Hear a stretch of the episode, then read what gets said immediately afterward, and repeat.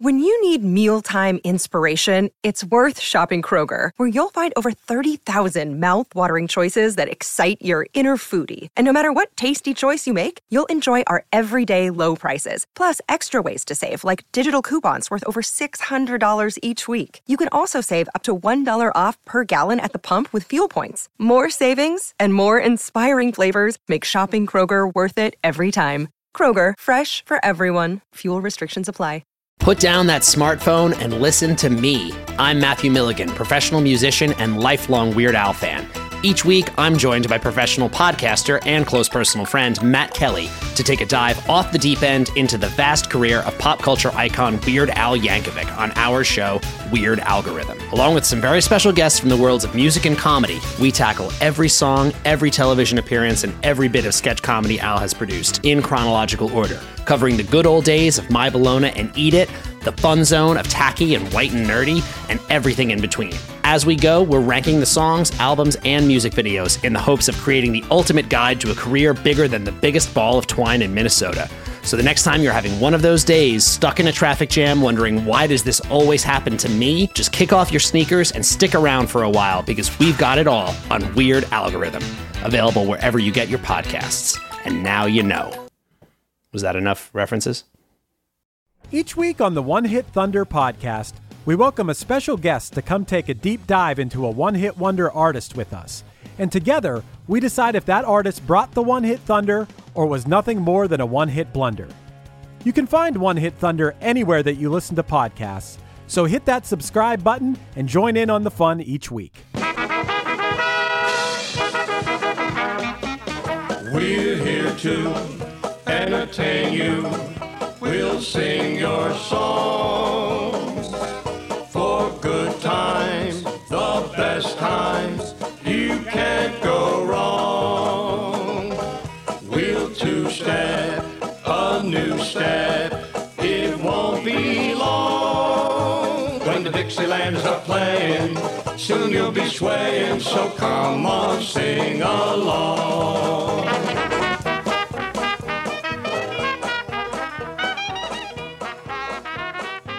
Hello, hello, and welcome to another podcast episode of Before My Time, where I, your host, Gelsey Laurie, will dive in to the marvels of the world before my time. Today, I am joined by a beautiful, lovely guest, Jennifer Zhang, and she's here to tell us all about circus freak shows. Let's just do it.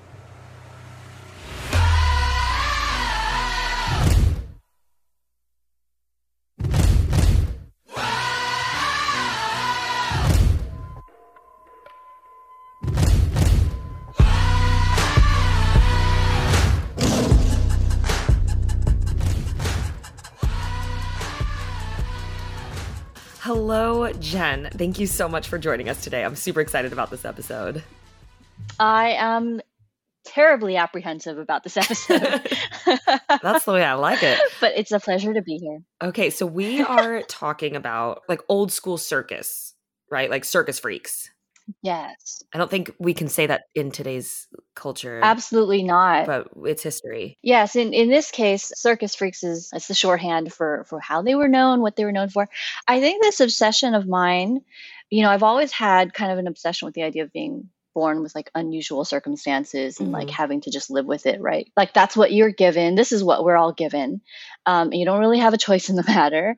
And when you have something that's different from what most people have to deal with, you still have to get from point A to point B somehow. And I've always been really fascinated with, you know, people that have really unusual circumstances.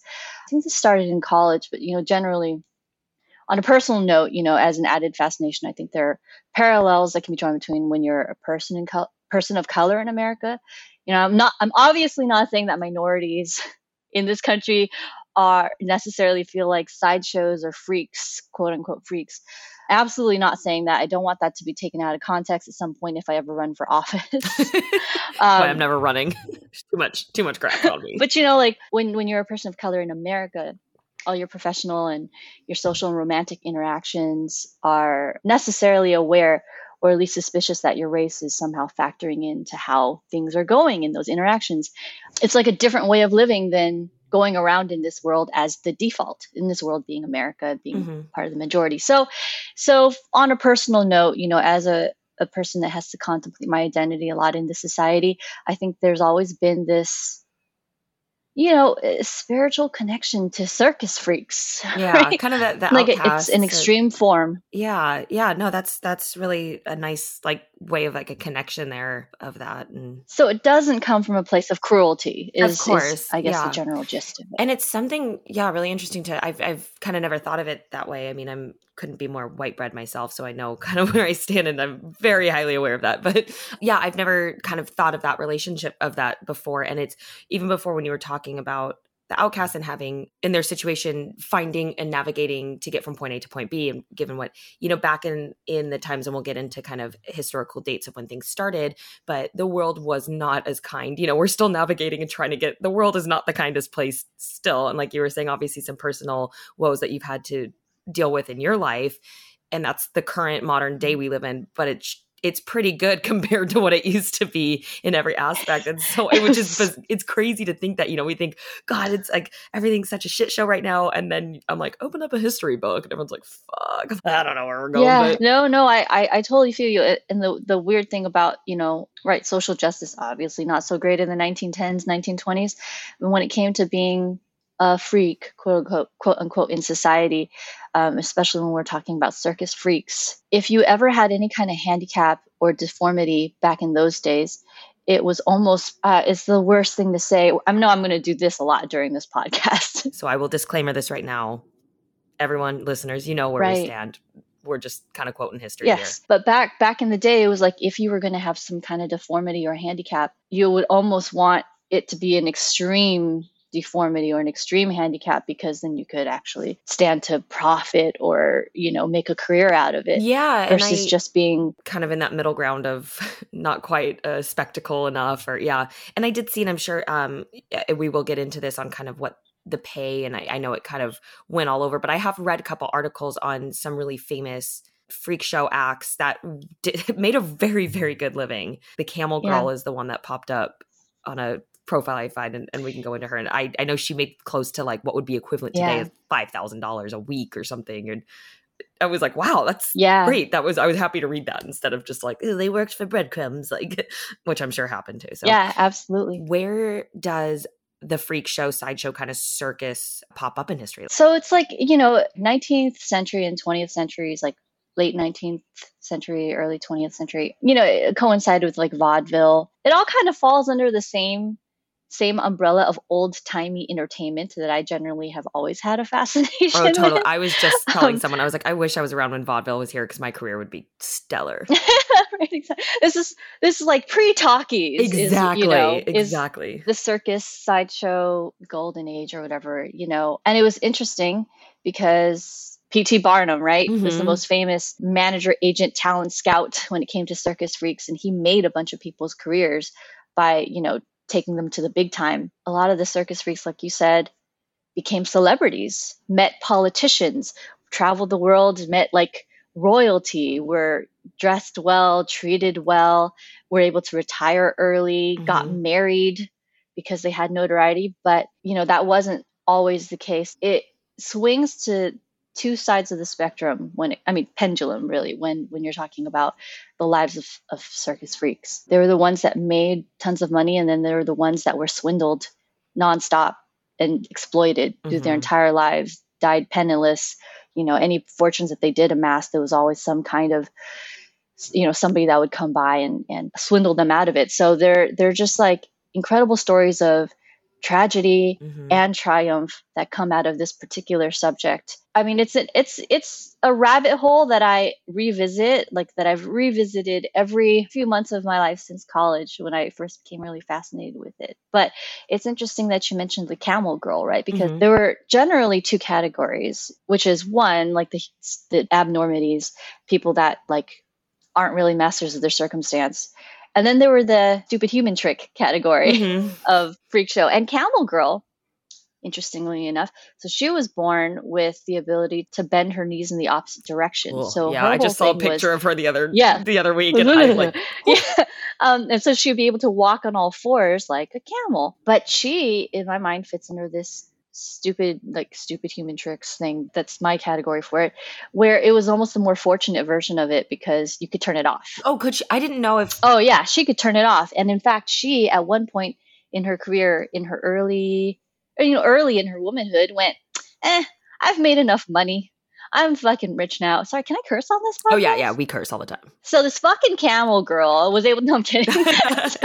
this camel, this camel girl was able to be like, "Fuck it, I've made enough money. I'm tired of going around bending my knees." So she was able to just, just stand up and and decide she she was hanging up her her act and um, went to school. You know, had a great life, enjoying her riches from being able to just bend her knees in the opposite direction. There were a few people that were human pincushions. Human pincushion Oh, was I've a, a popular, Yeah, I've seen that. I don't do all like the nails in. Uh, but those people were stupid human trick category. Where they, they they had the option to not right, stick like a sword through themselves. Yeah, like you don't need to swallow a sword. You don't need to put a nail in your eye and nose. And I people still do this. And I I was somewhere recently where I, some museum or something, and they had like kind of a sideshow walkthrough part. And there was a guy that was like, "I'm gonna nail a nail into my nose," and I was like, "What day do you Ugh. wake up, especially now in this day and age when there's plenty of other options? Do you go?" I'm gonna put a nail at my nose. Yeah, I like how you said you have the option to not do that. This day and age, maybe that would be an OnlyFans. You know. Oh, you know what? Someone out there is into it. It is fast. I think it, in that kind of like stupid human tricks, like the human pincushion element, there was and still is with human fascination. Like we like to see things that make us go, ah, why would you do that? But seeing someone else, it's the same reason we watch Jackass. It's the same reason we watch Wipeout and all these shows. Like we like to watch people do stuff and go, ah, that we don't. And I don't know why as humans we like that. It's morbid fascination. That's exactly what like freak shows play on. Is Yeah, whatever yeah. that undefinable primal thing. hmm And so, what were some of the other? Sorry, we have the pincushion, human pincushion.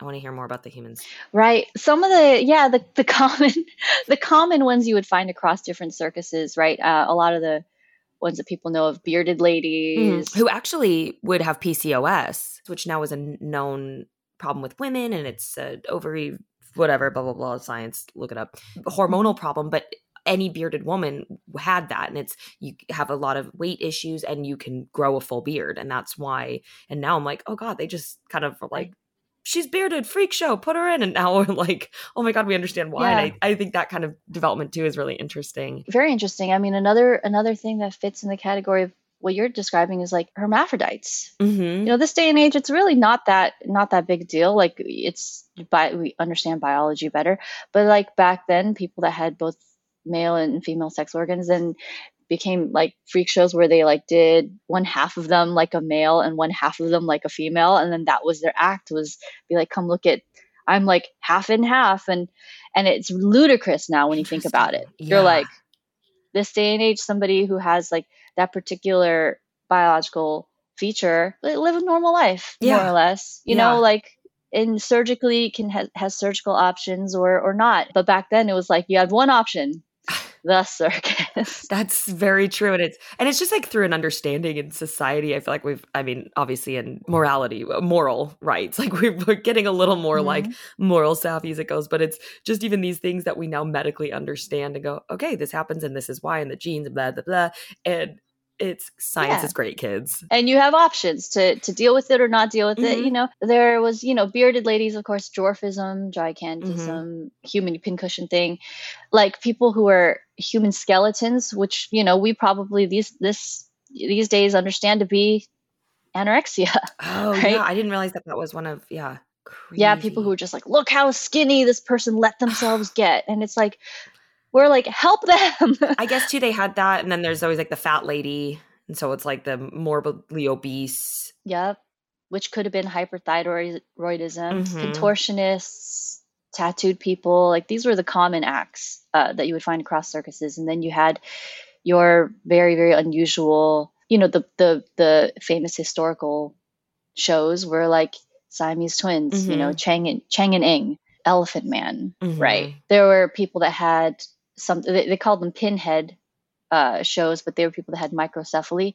Um, that's where your skull doesn't grow with the rest of your body and it causes like severe learning impairment and mental development impairment. There was, I guess, the most famous one was uh, Schlitzie, who, if you've ever seen the movie Freaks, uh, which I'm sure we'll get into, Yeah, I got to see this. Freaks is is interesting. I would, I'd love to discuss that particular film with you. But Schlitzie was somebody who suffered from microcephaly, mental impairment, head shaped like a, a you know came to a point, Mhm. and was male, but for some reason his show was to to appear as a woman and be like Like dress and drag. yeah, dress and drag. The interesting thing about people that had microcephaly or dwarfism or, you know, certain things that made their facial features look maybe primitive is a popular thing back then was to call them the missing link, right?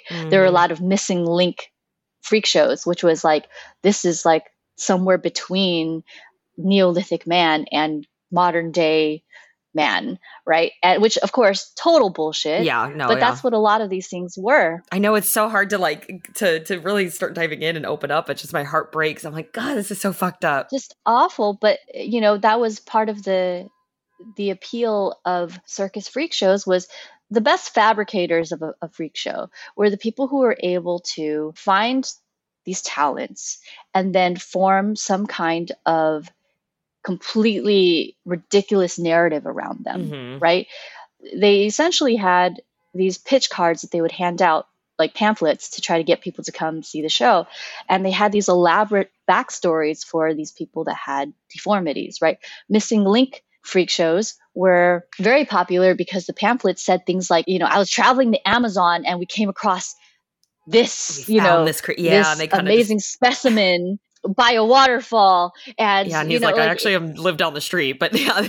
right exactly like i was in the bronx and uh, my mother was you know a, a seamstress but that was a lot of what this was was the the intrigue behind freak shows was part of like it was a backstory that was created for them and uh, pt Mm-hmm. barnum was one of the best hoaxers that ever lived right for this reason the greatest showman. greatest showman No, that's like what he was known for, right? Was putting on the spectacle of taking anyone that would be part of his show and, and making a huge spectacle of it.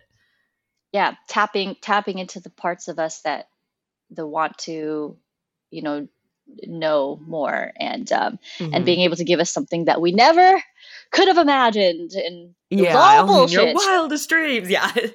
um, right and it, it is literally a man's wildest you know fantasy like fabrication and we're we ate it up back then we as if as if you and i lived back then we're not that know.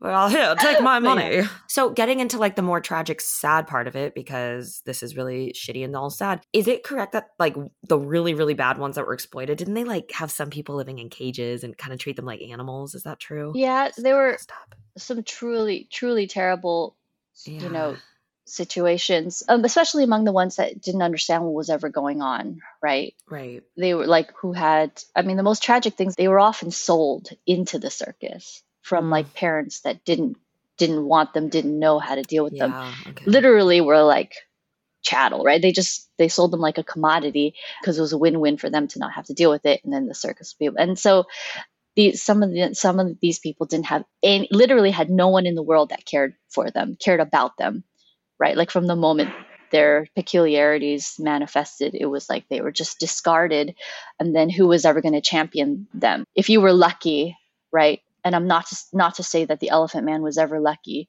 but you know the the elephant man fortunately unfortunately had medical professionals who took an interest in him and and he had his faculties about him so he was able to communicate and, and be seen as a, a person that people should have compassion for so i mean Mhm. in his case he became a celebrity in his in his lifetime yeah, and that, I mean that's a better case scenario than someone basically sold into carnival slavery and and Right. One of my favorite stories. I say that without any glee, right? I say that with like a Mhm. human compa- like a human fascination. absolutely. There was a an act called The Two-Headed Nightingale, right? And it Mhm. was conjoined twins, Millie and Christine McKoy, and their parents were slaves. So the instant they were born, they were sold immediately, right? And it was like it's it was almost like slavery within slavery. Yeah. They weren't they weren't ever going to have autonomy anyway, and so now they're sold as as slaves, but also as like slaves to a circus.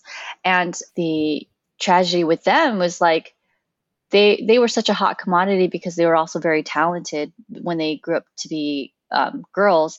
They could sing, they could harmonize. Mm. Like one of them took like alto and the other one took the soprano parts and and that's how they got their That's act kind of cool.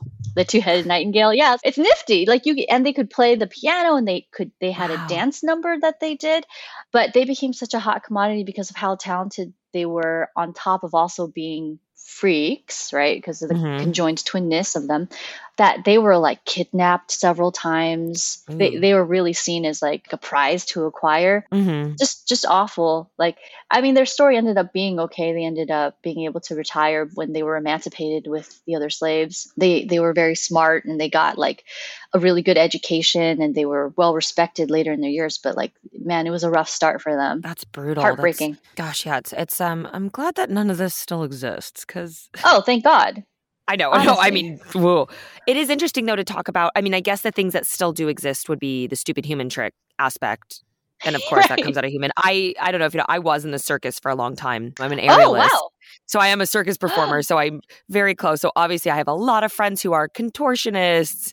I know people that have to swallow swords and like, and it's Mhm. very it exists today and i used to work nightclubs burlesque clubs in new york that are like the hot commodity. There's one that's called the box and it's very vip um, i didn't perform there but there's another one also called the slipper room and i did my aerial acts there and there's a lot of burlesque girls and but i know at the box they would have like one act like two people came out and were naked and threw darts into each other like a heavier couple Oh, God. and that was their act and so like when you said the pin i was like that shit's still going on Like, just for the rich people drinking their you know bottle service watching that I was like what this is crazy but again they chose Oh that God. I have a question for you then, because I have Yeah. this. This touches on a very interesting aspect of the freak show life that that I I've always. So when you were in the circus, it, was there? Did you experience like a, a a unique kind of bond with your community? Like, is there like Oh. a circus community? totally the word circus community is i mean it's it's a very tight knit it's family like i always love um i don't know if you've seen madagascar the circus i think it's like the third one and i think it's like the leopard is like circus is family. Like i'm like that's that sums up like all of eastern european like it is and a lot of times it is generational like if you go into the more old school as far as circus acts go you're going to get people that are like i'm sixth generation high bar or um bunking or high wire tightrope kind of like people there's a lot of it runs in the family and if it's traditional circus kind of um, caravan style kids grow up in that and you learn to do everything um, Mm. i haven't done a proper caravan circus um, i had an opportunity to do it and i turned it down because it's like i don't think i'm gonna like that but anywhere you go in the world i mean yeah the circus community is very tight and we're it's a family and it's Right. Crazy how much i've left it and it's still i'm so intertwined with it and i meet people and i'm like do you know? Like it's nice. I, I do love that aspect of it. I can only speculate, having absolutely no stupid human trick ability, that there has to be some special bond that comes from, you know, being an outlier, even if you're like an mm-hmm. elective outlier, as in like the thing that you chose to be able to get your body to do is unconventional right? And and you choose it and you love it and then you find Yeah. people who are also outliers like you do on some level i'm totally speculating like take pride in being a freak Put down that smartphone and listen to me. I'm Matthew Milligan, professional musician and lifelong Weird Al fan. Each week, I'm joined by professional podcaster and close personal friend Matt Kelly to take a dive off the deep end into the vast career of pop culture icon Weird Al Yankovic on our show, Weird Algorithm. Along with some very special guests from the worlds of music and comedy, we tackle every song, every television appearance, and every bit of sketch comedy Al has produced in chronological order, covering the good old days of My Bologna and Eat It, the fun zone of tacky and white and nerdy, and everything in between. As we go, we're ranking the songs, albums, and music videos in the hopes of creating the ultimate guide to a career bigger than the biggest ball of twine in Minnesota. So the next time you're having one of those days, stuck in a traffic jam, wondering why does this always happen to me, just kick off your sneakers and stick around for a while because we've got it all on Weird Algorithm, available wherever you get your podcasts. And now you know. Was that enough references? right? Being Oh, being different, absolutely. being very different. Ab- oh my god, it's a pride. I feel like we all like get off on like, look what I can do. I mean, that's literally our career is like, hey, you want to see me do this from one hand and fifty feet in the air and Right. put like it's it, it totally is. And it, with the elective like acts, like you know, contortionists do have somewhat of a natural like they were born with a flexibility. But you can also Mhm. train it. They train a lot and have a very strict regimen. Um, but I would say, like, I'm not a contortionist in any way. But every I want to say every other skill, it it's just training, be it hand balancers, jugglers, unicycle, high wire, aerialists, like you name it, it's it's the hours put into our life in the gym and that bond is, you know, where I used to train at this gym in Vegas and I would be there every day, 6 to 7 days a week, 6 hours. I mean, I just I lived at this gym and we're all there mm-hmm. training together and there'd be this section of like the aerialists and right below us there's a guy on Cyr wheel which is like a giant hoop almost and they kind of spin in it and it's awesome and then someone over there is practicing hand balancing and someone's you know and we're all kind of like there together doing our own things but sweating together hurting bleeding bruising. I mean it's that's another thing i think we all kind of pride ourselves on is the circus is very painful. And we all have a very high pain tolerance because you have to and you just kind of train it. And so it's like this like unspoken i don't know we're just like we, we know what we all put in to get to where we're at. Yeah. And so there's a mutual respect, there's a mutual support, and everyone wants to share. It's really cool when you're at the gym. If like sometimes I'm just like, I don't want to fucking climb my silks today or be on my hoop, or like my hands would just get so raw that I was like, I can't hold on today.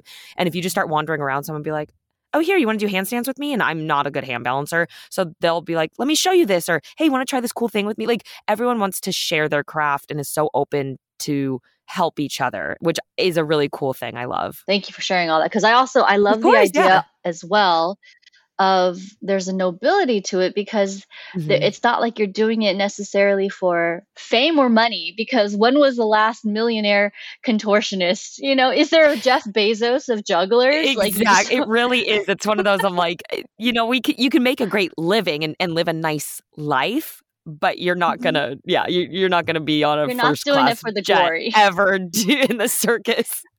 I still would joke. I'm like, we are working for peanuts, y'all, and like what we put our Yeah. bodies through for. The, yeah, no, it is such a. Pa- everyone is so passionate about it. yeah now opening for ariana grande this person that throws darts into her boyfriend exactly. no, you might like. I mean, I know a lot of circus performers who have toured with pop stars. It's a big thing for someone to be singing, and then there's like aerialists in the background. And I had a good friend. Um, I was with Cirque du Soleil for three years, and so one of my friends that was in the show Oh, also toured with Katy Perry, doing his act. You know, so like there's cool. there's definitely a lot of work and it's getting out and a lot of movies and commercials and TV shows are starting to add those elements in which is really cool. If you don't love it, you're not going to bleed and hurt that much. Right, right. Yeah, the the community aspect is something that also adds to the fascination. Um, that's why I was so interested in the modern circus. yeah, it's obviously changed. I mean, there's laws which are good. But you had that. Oh yeah, the community and family. I mean, it it is that kind of old school, which I think did even exist back in old school circus. I imagine it was like tenfold.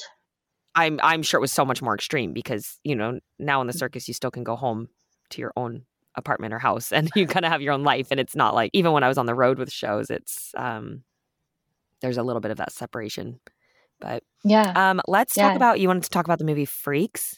Yes, and this ties directly into it. So, Freaks was a movie directed by Tod Browning. It's considered his magnum opus, and it's a very disturbing film where he employed a bunch of real circus acts at the time. And it's questionable whether or not uh, some members of the cast even knew they were in a movie. So, that's to his his greatest critics um, find the film to be exploitative because Oh, because you don't know whether or not some of the actors in it understood what was happening. But it's a film. the The basic premise is that there's a a woman named Cleopatra. She's like a trapeze artist or something Mhm. something stupid, human, tricky, right? Where she it's like an elective talent that she has, and she's Mhm. gorgeous.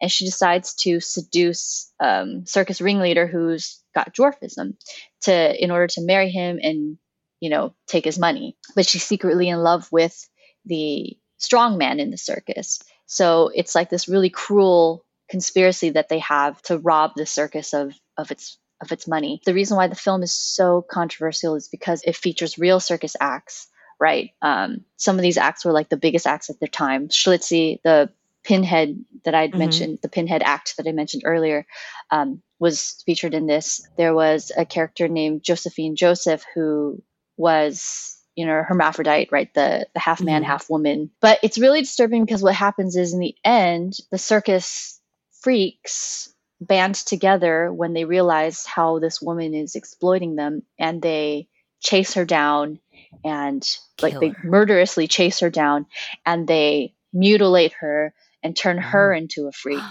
Um, that's better than killing her. Yeah, they turn her into the human duck, which it's like very ambiguous what they do to her, but it's not good, right? Because by the end of the movie, people are coming by and they're they're like lifting the veil on a, a box where she's covered in feathers and has no limbs and can't do anything but quack. And you're like, oh my god, like Wow. extremely extremely disturbing movie and it effectively ended Tod Browning's career. Even if you've never seen the film itself, like there's a scene in it that's really been pervasive and has kind of found its way in popular culture and people Mhm. reference it all the time and it was even referenced in like Wolf of Wall Street and nobody knows that this is where it came from, but you know the Gooble Gobble one of us Yeah.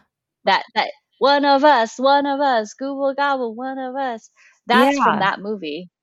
Oh, I love little like. Um, it's a scene I love when films do that and put in little things from a movie that you're like you either know exactly what it is or don't. Yeah. Yeah, it's so obscure, but it's a scene in which um, all of the circus freaks are passing around a cup and trying to, like, with alcohol in it, and trying to express that accept this woman, Cleopatra, into their very tight knit community where they all feel like they're family, they're in it together, and it's this celebratory moment, and they're chanting that, right? And Mhm. she is horrified by the prospect that they think that she's in their community. She obviously sees herself as being above them. So she rejects them by, you know, screaming that she's not one of them and like throwing the alcohol on them and like driving them out of the room. And it's so disturbing because at the end of that scene, the only one left in the room is her husband who's uh, got dwarfism. Right. Mhm. And she further emasculates him after all his friends have been, his friends and his family, whom she's now alienated him from, have been driven from the room and she like picks him up and is like, "Oh, do you want to play horsey?" And she puts him on her shoulders and like prances around while her lover, the strong man, plays the trumpet or something behind them. And it's a very disturbing movie. Damn, But- this is dark. It- I thought Saw was dark. yeah, but one of my fascinations, I mean, it's one of the origins of my fascinations with circus freaks is because one of the things the movie did was put on the big screen these acts, right? Like where you would have to go to this circus to see these people. And this was like a who's who all in one film.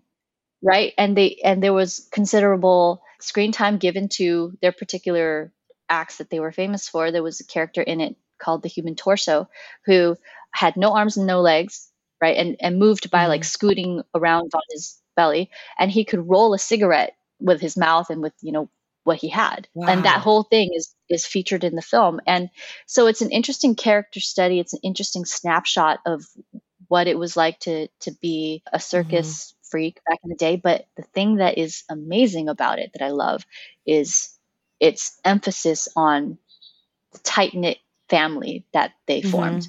Well, and it sounds like it's it's almost like the first time that it's giving a point of view of finally giving sympathy and showing kind of what it's like from their perspective. And you know, here's someone that is evil, thinks she's above them, and she's not, and showing her as the villain, and she is, and and painting that light and showing that instead of it being in the the other perspective where it's like, oh no, she is better than them, and they're like, you know, and which I felt like maybe that's kind of what society had seen before and now it's kind of this like no these are people Yeah. that sounds very twisted and dark And that was where the split was with critics. Mhm. right?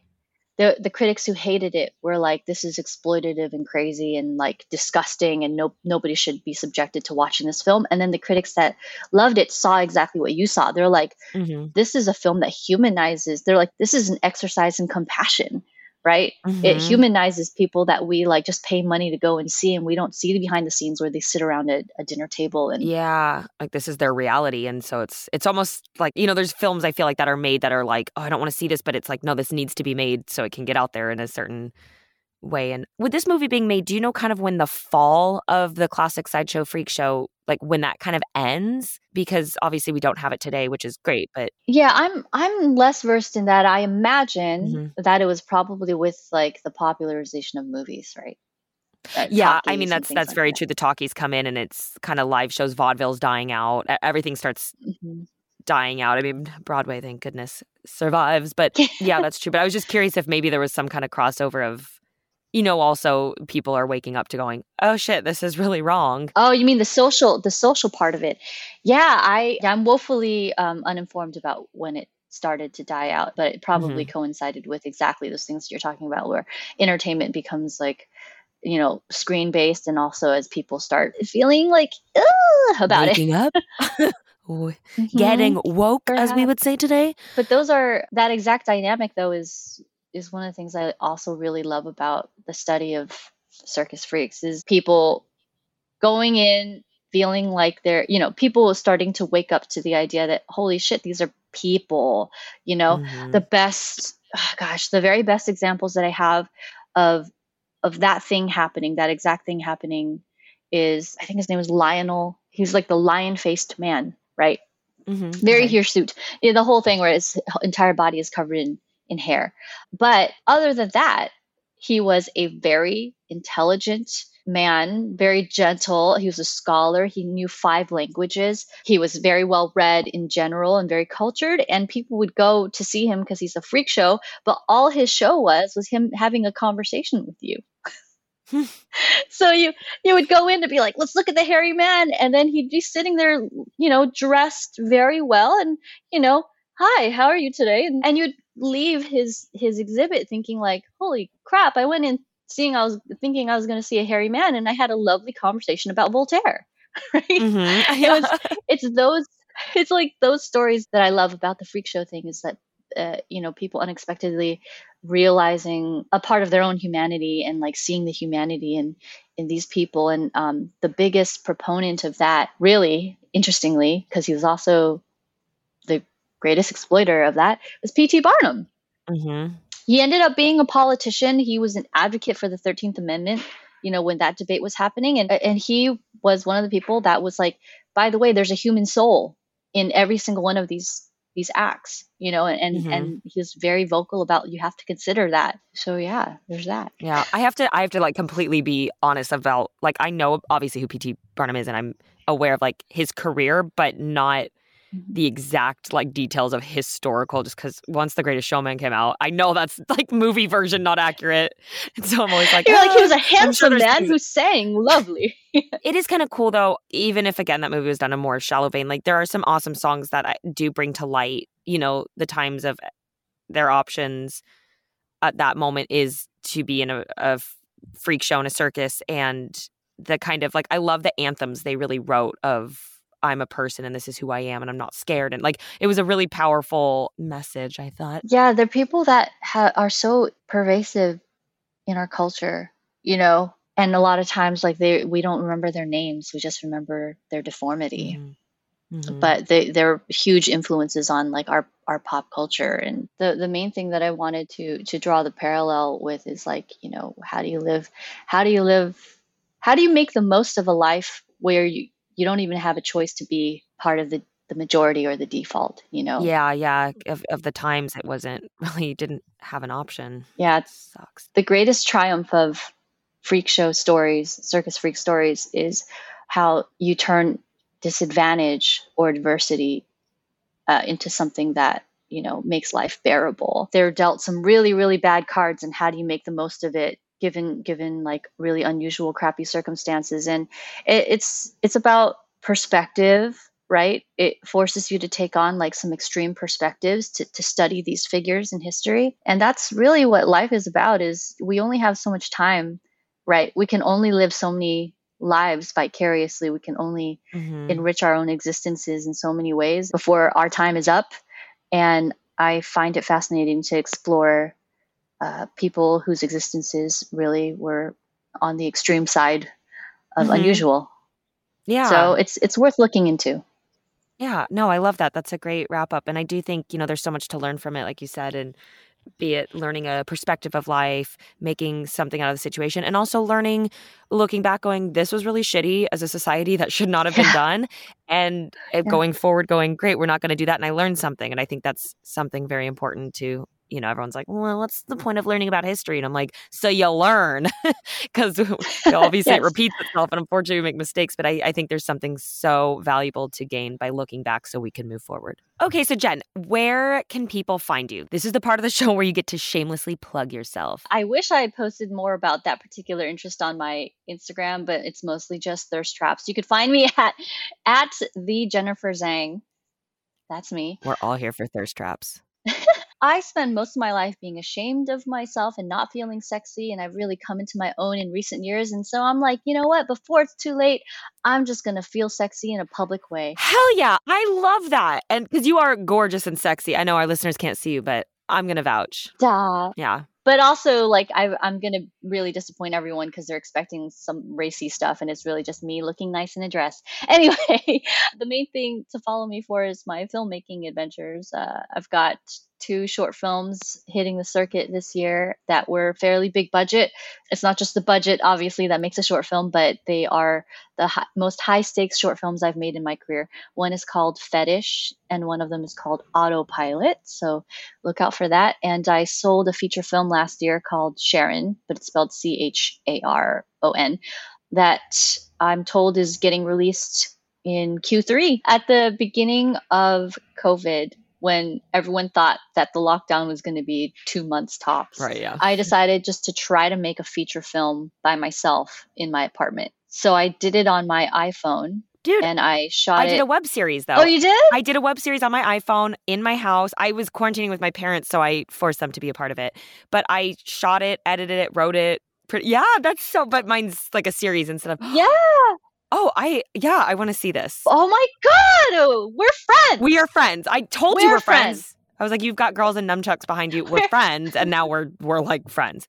That's so awesome. Yeah, we're I, friends, friends. I tell you, you can't lock up creative people. Exactly. I've I've always said that if you have a story in you, nothing will stop you from telling it if you really want to tell it. And then COVID lockdown happens, and I'm like, well, time to put my money where my mouth is. So yeah, I know, and there, there was it. like you're kind of forced to. You don't have oh, I'm busy or other things, or I got to go to work to pay bills. Kind of excuses anymore. It's like I literally have time. Thank you so much for coming on and No, thank you. I love waking up early in the morning to talk about circus freaks. no other is, Joe and Sad Joe chat. I haven't had an opportunity to talk about this particular it's not something I go into a party and like start conversations right, yeah. over immediately. So it's been refreshing to share this this particular interest with you. So thank you. God, no, yeah, we're here for it. Thank you. It was fun. Yeah, it was very. I learned actually a lot, so it was good. Yay!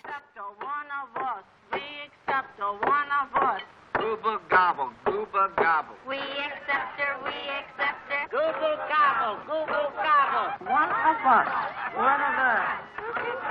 Google gobble. They're going to make you one of them. Well, Gelsey, that was a very, very packed episode, and it, it tapped on some pretty heavy stuff. So let's get a little light. You made a couple references to it. I know that I love it. You love it. Let's talk Greatest Showman for a quick second. I was all the Muppets. No, I was like, how are we going to tie this in? No. Let's talk Greatest Showman. Oh my gosh. So I I have like different playlists on my iTunes for when I go for runs, and I have different like moods. I have like I'll run to army callback, like drill sergeant stuff. I'll run to classical music. I'll run, and I the Greatest Showman is I did a run like two days ago where it was just that soundtrack nothing gets me going like that music. It's so good. Can I tell you my I don't know if this is even a controversial opinion, but it's just my my opinion okay. about the Greatest Showman soundtrack. And I I love the Greatest Showman soundtrack, but I think that This Is Me is such a high point that the last like three tracks on that soundtrack almost it's a disservice to those other songs because yeah, like it is this is me is like that's an anthem that's like the anthem it's true i love though go back home the and we will come back home and we will come back. That song like gets like I will sprint when it like the build up and even in the scene in the movie when they're like all dancing in the bar and it's just that like they've hit the low and now just being like no we're going to get through. I don't know and I love the choreography and it's like the energy and passion in that number and all the dancers are so incredible. I do I love that song. From now on, I think is what it's called. So Oh, from, now, that's right. on, Yeah, idiot. and and the other side, both of those songs, Mm, that one's fun. I like a lot more when they're in the movie than I do if I'm just listening to the Fair enough. song. Yeah, yeah, yeah. The people stomping and banging doesn't come through on the Yeah. actual like recorded I think cast album. It's totally fair to say about a lot of like Yeah. well it's a musical so like a lot of musicals be it a broadway show or a movie there's a lot of songs that when you you need the full picture to get the passion and the emotion and when it's just a song alone it doesn't uh, serve that i mean like anything i mean you can listen to almost any show and some of the songs but like i feel that way about hamilton like the music's yeah it's it's great and it's fun it's catchy but it's like i need the like dancers in the background and them like standing on the table and then you're like Yeah. yeah or, or it yeah it just it definitely needs no i get that sometimes you need the full package If you've never seen it, I'm sure you've seen it because you're a freak like me with this type of stuff. But mm-hmm. this is me. If you watch the the performance of them during practice, oh god where yes they're in their um yeah, like, where she gets so overwhelmed that she's like holding, yeah, she's like holding on to Hugh Jackman for yeah, stability. he's just like, there for it. He's standing and just so it's such a good yeah. It just shows you, and then it's they actually did they rehearsed the movie and did it in a workshop series as you would an actual Broadway show. So that is a studio in New York. For those of you who didn't know, I lived in New York. I did the Broadway scene. I auditioned a lot. I rehearsed a lot, and those literally were the studios we were in. And so it brought me back to kind of that nostalgia too of like missing like those rooms, and you get a bunch of talented people in to rehearse and they're singing and it's a whole show just in rehearsal clothes and in those walls it's it's a really incredible thing to be a part of and or witness and that video did a really great job capturing it and i i think it shows a lot that they decided to rehearse the film and create it in that way that we do stage shows it's cool that they did that so yeah it's nice having that like that the family. secret handshake almost. yeah you kind of Yeah, just like, yeah perfect. absolutely you're in a club it's nice to be a part of something Well, if people wanted to be a part of our club with our secret handshake, where's Hell the yeah. best way that they can keep in touch with us? join our cult. What? I mean, club. Did I say cult? Weird. Um, anyways, you can go over to Instagram, find us at before my time underscore podcast. Say what's up, DM us, send a couple likes. Go over to Facebook, search before my time. There you will find the lovely community of people who are like minded and also love things before their time. We're there to share fun pictures, old ads, anything you find that you're like, this is retro, this is cool, I want to share it. You found this podcast, so obviously you know where to find it, but we are on all major podcast platforms. And please give us five stars. I mean, unless you're like, that was shit, there's three. That breaks my heart. I, uh, don't do that, but it's your life. Give us five stars. Give us a cool review. We really appreciate it. We appreciate you listening so much. You are why we can keep doing this. And I'm glad you like to listen to me just rant on about shit because I guess I'm all right at it. we'll be back next week with even more before my time.